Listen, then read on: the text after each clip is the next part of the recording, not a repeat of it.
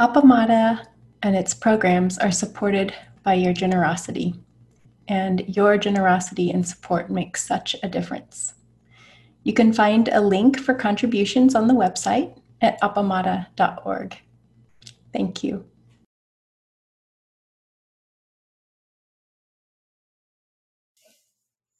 Well, good morning to all. Um, a couple weeks ago at Inquiry, Suzanne Kilkus of the Open Door uh, Sangha in Madison, which has been led for years by Flint, and has newly, over the last year, come to be very deeply connected with all of us here at Appamada who've been able to see Suzanne and other practitioners there and, and to enjoy what they have to offer. Suzanne said that they begin their uh, weekly services by waving to each other. And I, I, just invite everyone to please do that, to put, your uh, view on gallery view, just wave and enjoy the other people who are connected here today.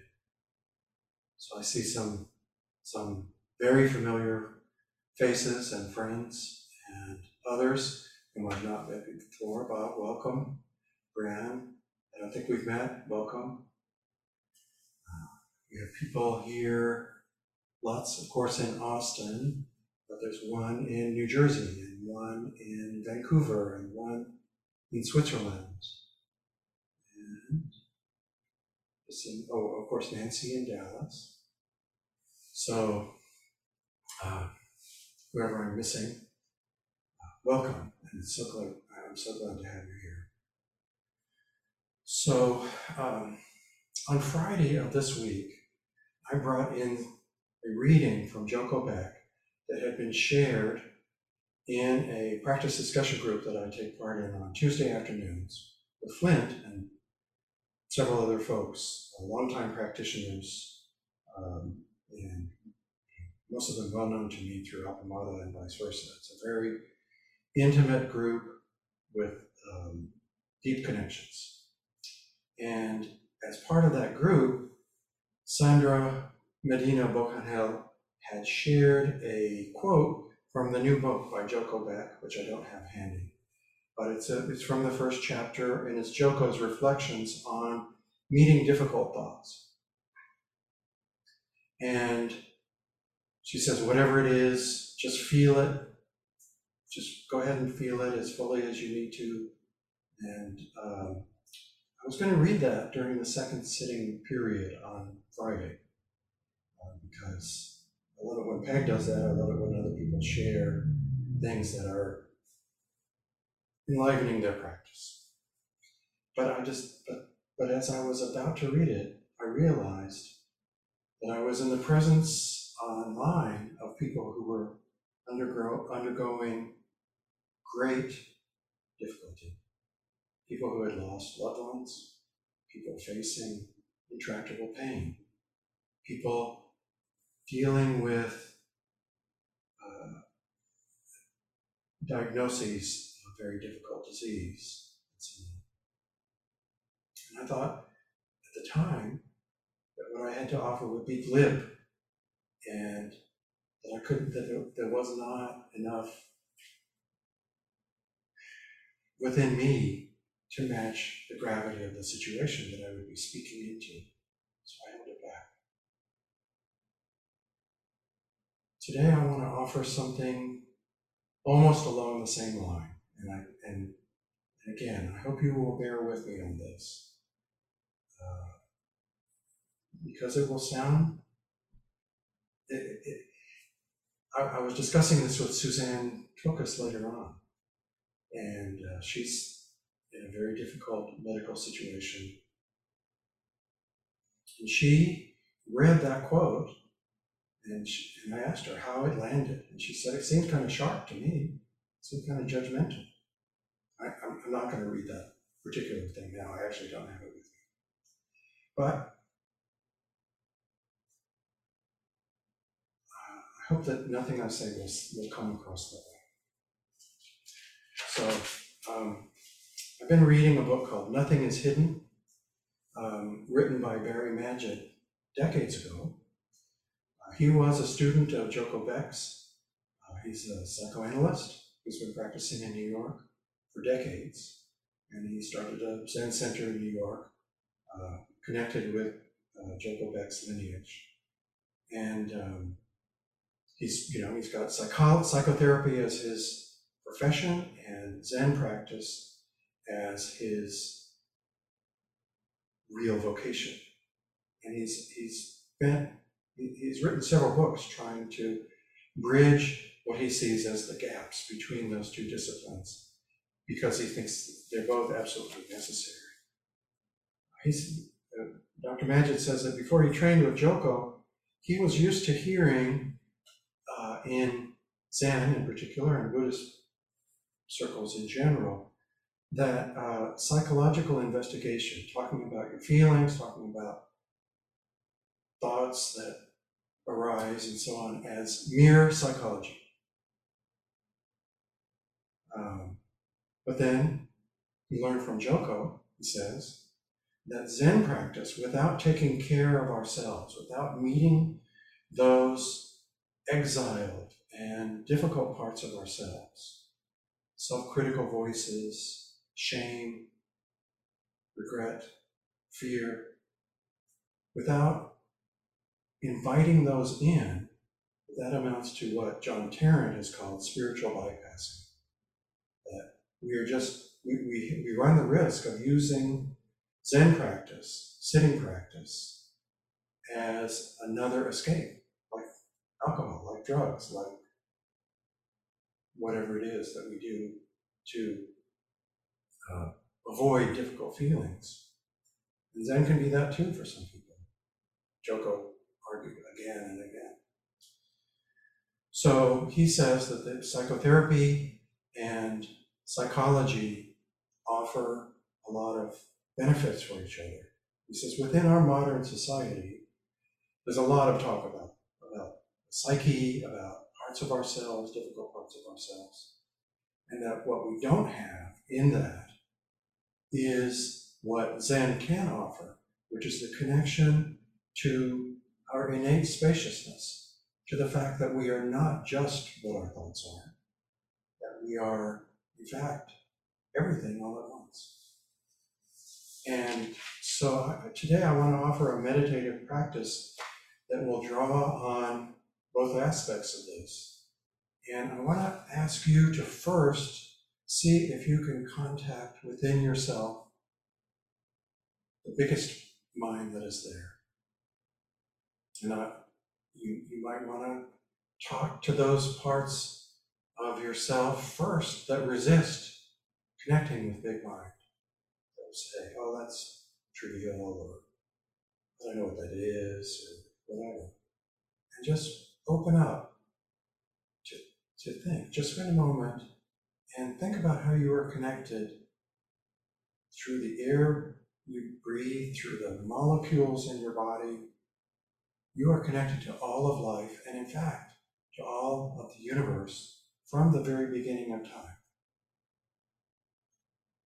This is not pretty talk. It's simply the truth.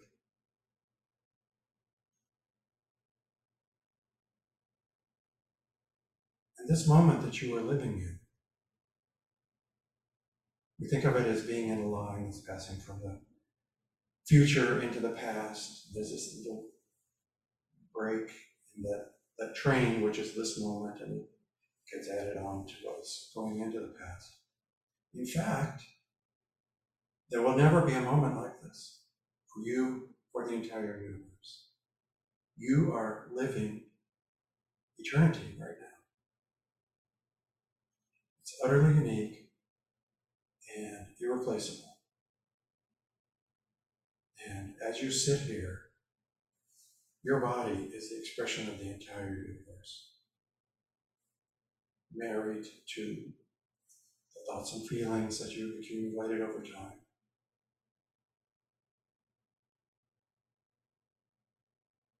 And there's both these connections that can feel so heavy and this emptiness and freedom.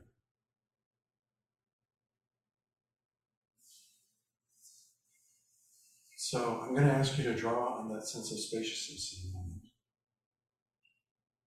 Well, I want to talk about a practice that I've used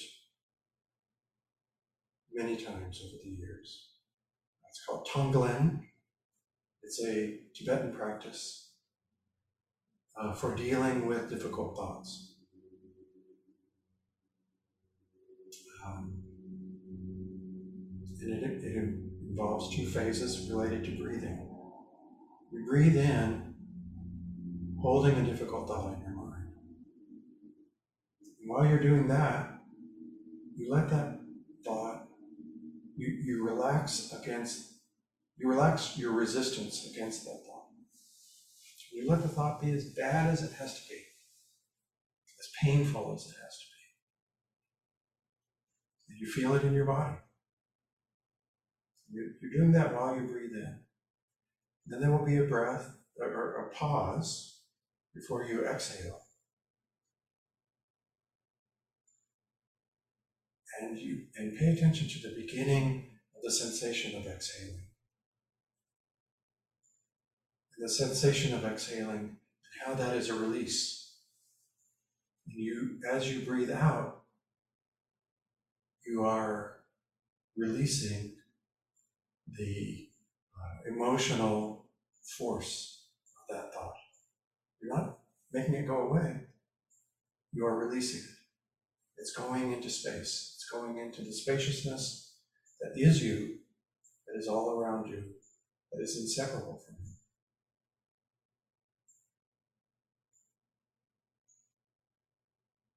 So, if you feel like it, you might do Tonglen with a thought, a, a recollection of something that you did in the past that you regret. Breathe in, feeling the feelings in your body that arise. This is something that Joko talks about a lot.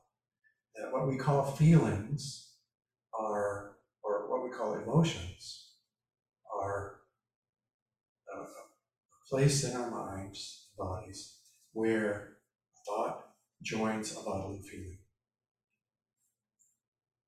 And that interaction is very complex, self reinforcing, mostly confusing for us.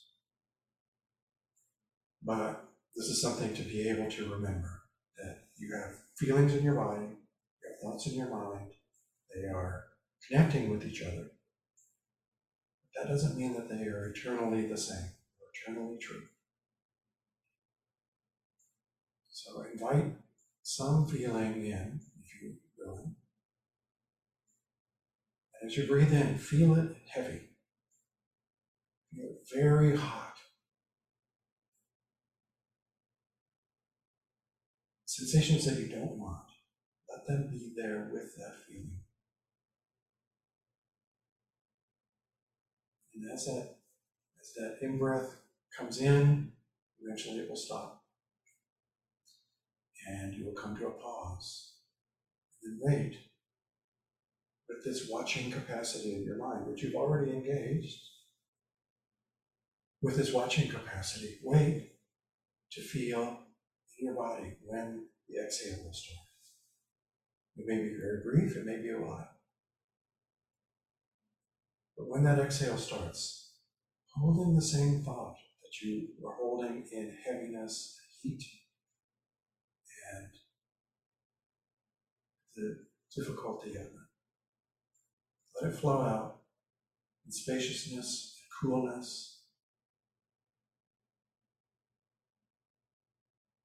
And in, in the innate freedom that you have. And do that 10 times. I'm going to offer what I know is a trivial example of myself.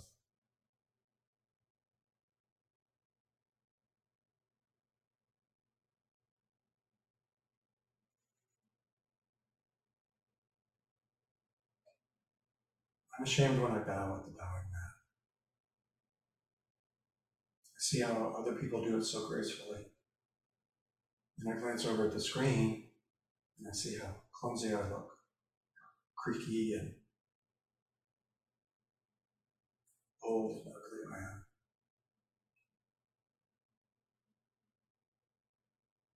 And so right now I'm thinking that feeling and letting it in. As I breathe in, it's heavy, kind of. As I breathe out, it's still there, but space is around it. That thought is not me.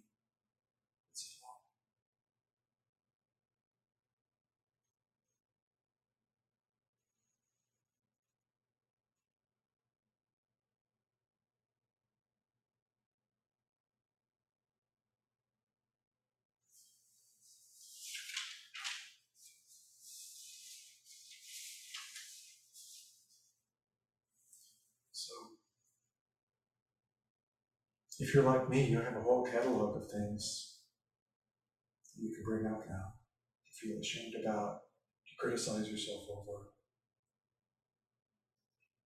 You can criticize yourself for the scatteredness of that feeling. You can criticize yourself for the way that you do everything. There's a book that I've read says the way you do anything is the way you do everything. And this is by Cheri Huber, which is utterly chilling to me, since I hate the way I do things. In, part, in parts of myself, there's a very active self-critical part. It's always going on about that. And when I think of that phrase, it's like, oh crap, that's the way I do everything.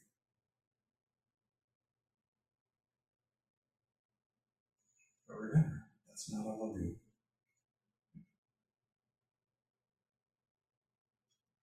The next step in Tonglen is awakening. So, I'm sorry, the first step in Tonglen is a practice of awakening self compassion and loving kindness.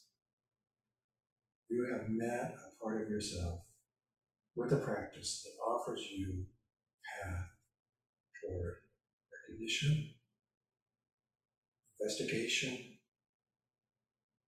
and the non self quality that comes from RAIN. That, that acronym for recognize, acknowledge, investigate, non identify. You've offered that to yourself. And I suspect that as you're sitting doing that practice,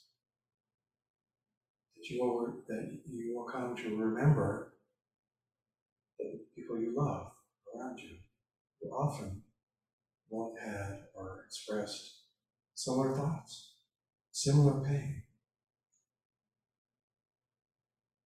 You will feel connected with them.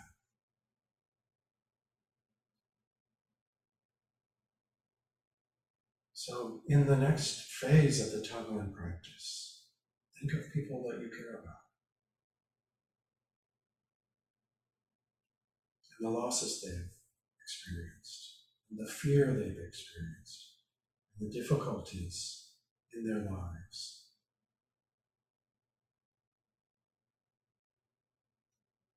And maybe even the way they may, they may feel disconnected from you, opposed to you. Meet that, meet those feelings heavy, and toxic they come in.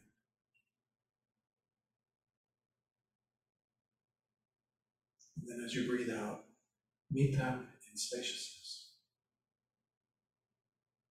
and connection.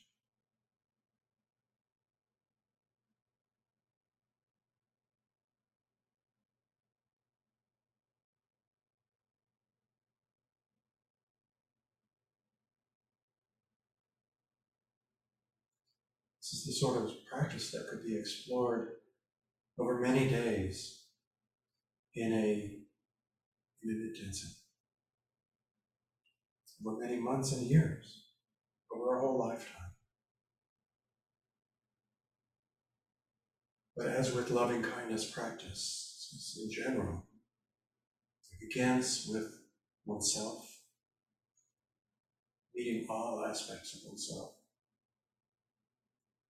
Opens to those we are closest to, and then to those we may feel neutral about, to those we have the greatest difficulties with, and then to all beings.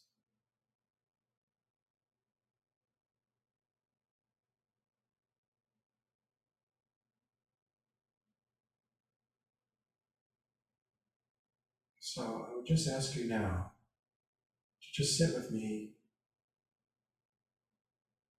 for about 10 more minutes, practicing Tonglen for yourself, for those you love, for those you have difficulty with,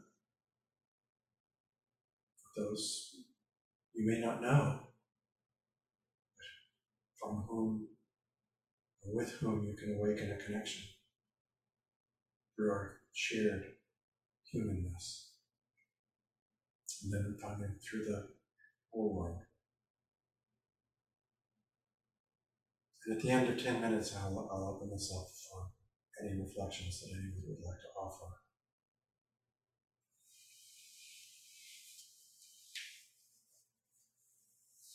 So I'm going to ring the bell three times. Mark the beginning and two times at the end.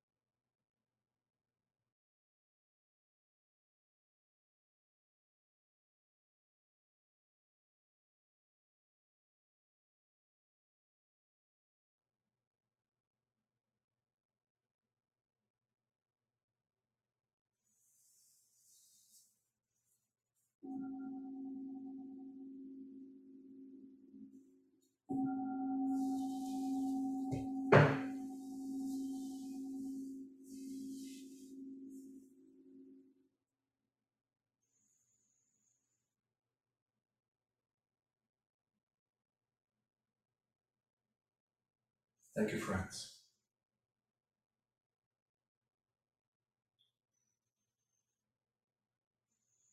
If anyone has any reflections they would like to share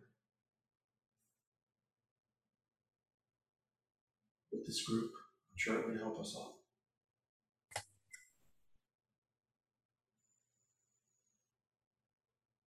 Kim, I see you raising your hand.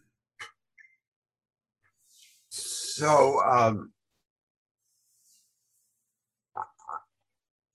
I've been doing uh, drawings about um, spiritual friendship, and in it is a drawing of life as it is, which is one of the reasons you need spiritual friendship. And so, and I was kind of astonished at what I was seeing, life as it is. And so then I asked my wife, So, what does it look like to you, life as it is?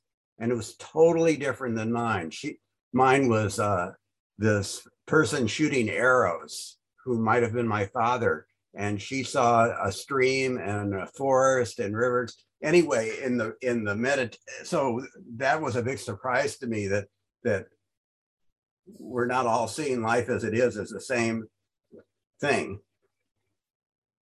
Because i couldn't conceive of that until i heard her uh, describe this life as it is. But as as i did the tonglen practice I was breathing in this image of life as it is and trying to breathe out her image, which was so positive and wonderful. And that was that was um, fun to do. So I don't know what I'm going to do with this idea that life as it is isn't one thing to all of us, but uh, I have a few more days to figure that out, I guess. A certain number of days. Uh, I'm just guessing that you just feel knowing that everybody's different paradoxically makes you feel more connected. That's what I'm guessing. Yeah, and and you know, finally I thought, well, well, that must be the truth, life as it is. And it must come to one thing. And and it's really nice that um, even that varies as much as we all do. And that we can do something about it, which is the practice that you, the Tonglen practice. We become like a filtering machine or a processing machine or some, you know, something happens. We are always processing machines. But this is a technique which allows for a different kind of filtering or processing, right? Uh, uh, What you're saying. But Mostly we do this unconsciously in ways that simply reinforce our prejudices or. Exactly, yeah. Right. So we just look for those things that make our view true. Right. Yeah. It's pretty hard to not do that. So this could be a way of not, of, of, of opening the windows a little bit. Thank you, Kim.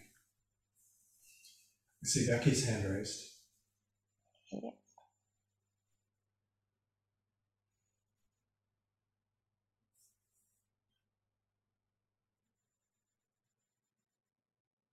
Oh, You good. Becky.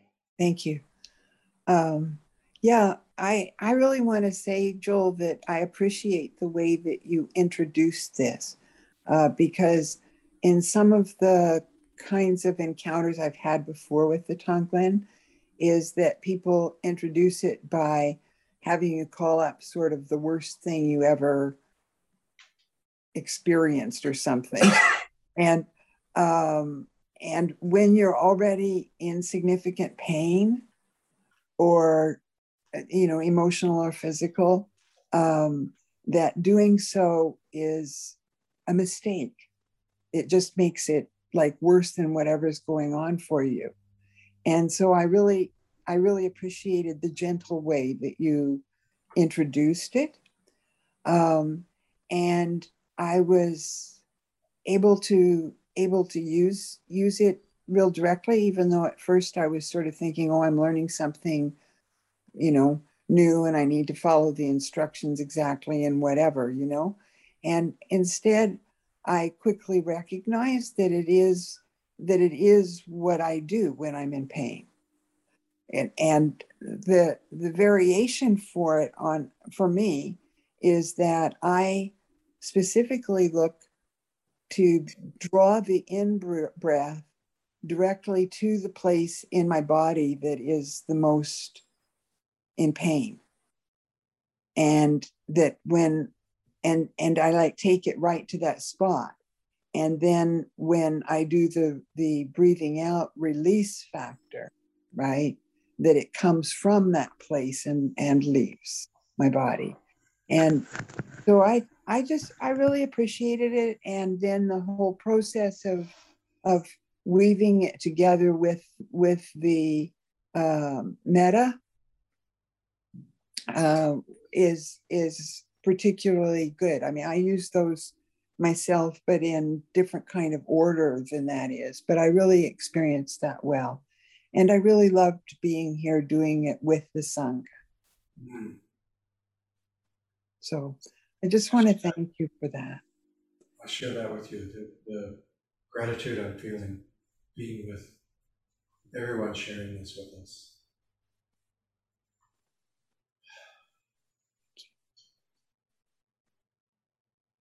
Thank you so much, Becky.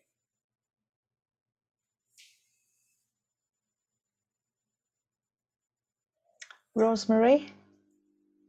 Thank you.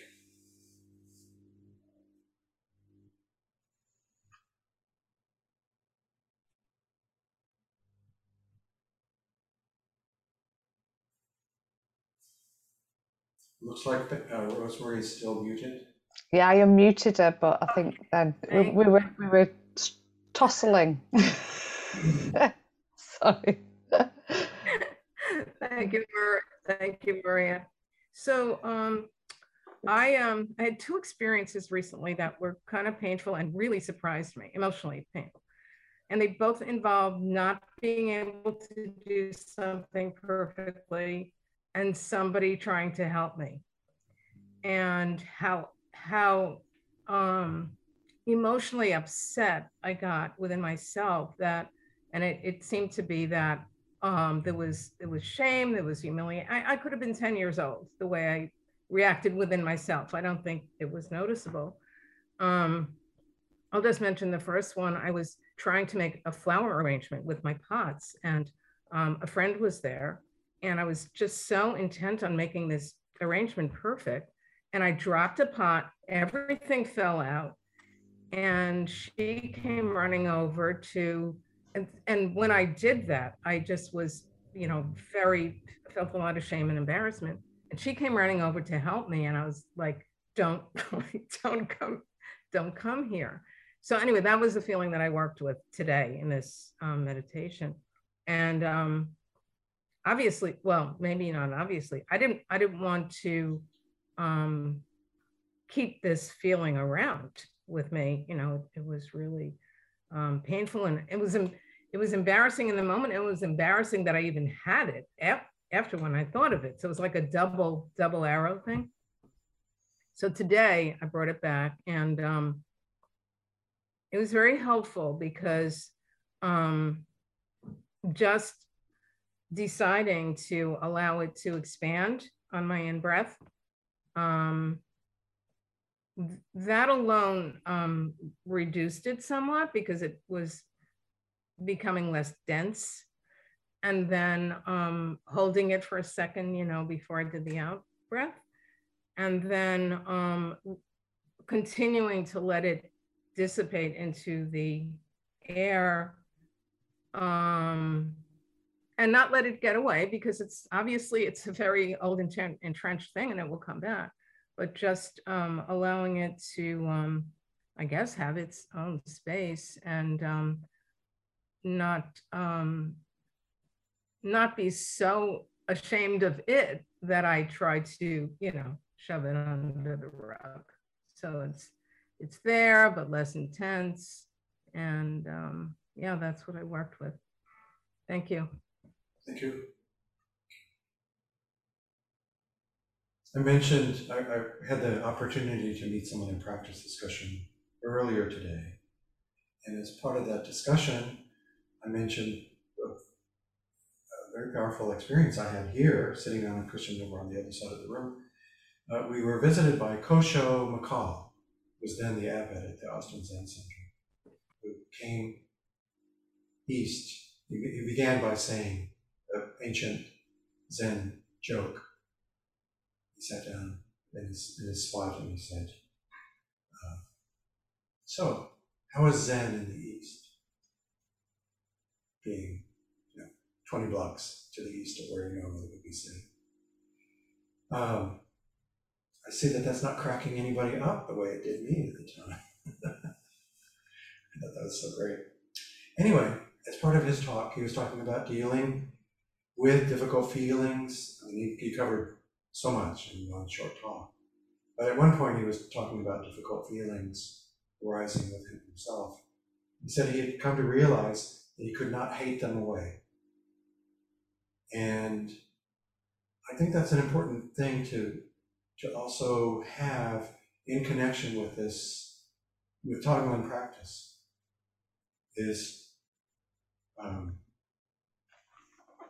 to realize that for most of us who are not in a crisis at a given moment, if we are recalling something from the past that we don't like, we're not trying to get rid of it. We're not trying to make it go away and never show up again. We are just trying to hold it with the fullness of our capacities. I cannot imagine what Becky was describing. And as I say, what I have to offer from myself seems pretty trivial by comparison to that. And that's how I judge myself. But what you are offering, Rosemary, is not trivial. You're meeting part of yourself that needs help, that needs love and acknowledgement. That's not trivial. And, and you can't hate it away. And you shouldn't think that by doing Tonglen, this is going to make it go away. It's just a process of, of using a technique that's offered from very ancient wisdom for meeting the parts of ourselves that need to be met. So thank you. See, Nelda's hand is raised.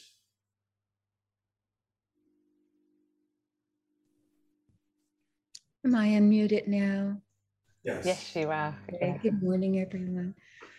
Cheryl, I really appreciate is that everything that everyone has said, especially your last statements that were something along the words of what most of us experience and acknowledged the capacities of most of us. But I, I feel like I would be remiss if I didn't remind us again um, that not everyone is most of us, that not everyone has the same capacities and capabilities to take a difficult psychological or emotional issue and bring it up voluntarily and sit with it. Um, I was so grateful to Peg when my daughter killed herself, and I asked her about that. Would this practice have helped Mimi? That she said no.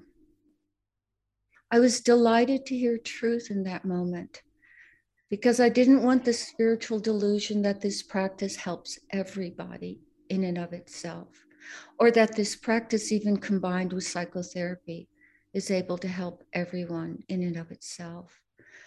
So that doesn't minimize this practice, not by any means. It acknowledges its full value and worth in the right context with the right skills, with the right maturity and growth. And I just wanted to, point that out that I appreciate that throughout your talk you have acknowledged, and Kim did too, the differences in how life as it is is different for different people.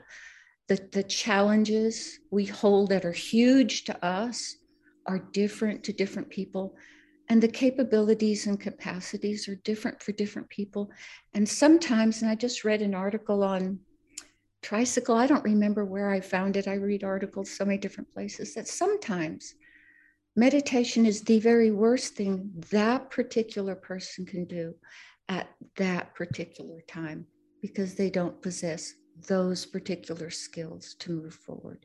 So thank you for letting me share that component.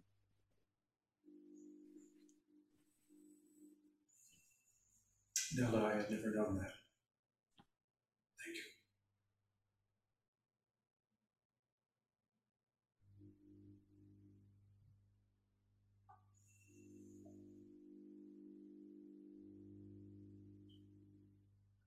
John? Yes, thank you. I'm I'm- I need to switch to the other room. Yes, Okay, is that unmuted now? Yes, you are. yes. Well, I'm not sure how to say what I'm going to say, and saying that we're all different at different times in our lives is true. Uh, because I had trouble as I, I was going through it, I was using my mind to think back how I could have done it differently or how I can change and make the situation better from a long time ago. So I'm not sure I was doing what would be useful in this exercise. As far as just sitting, I was not able to just sit without getting my mind involved and trying to fix it.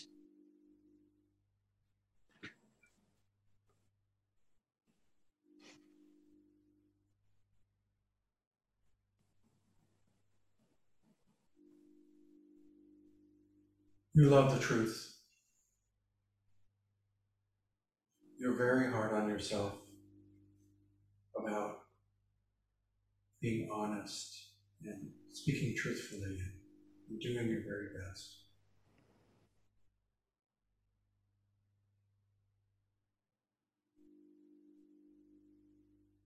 You love others and you want to repair relationships.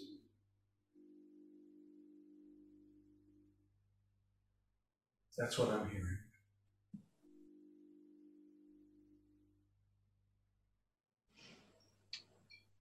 Thank you for that, Joel. I feel like listening is what I can do best right now. Pick up what I can from what other people are saying. That's good. And know that everyone here probably has had experience with the difficulty that you were describing. And I'm guessing that others here are feeling the gratitude that I feel toward you and the appreciation for the quality of honesty and courageous self-examination that you are that you are sharing with us.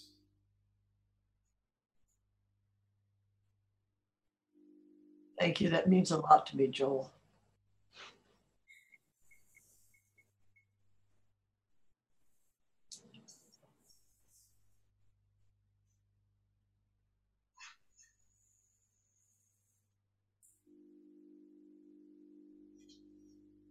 Let us prepare for the closing sequence. I'm going to go get the book to read from and come back to the seat.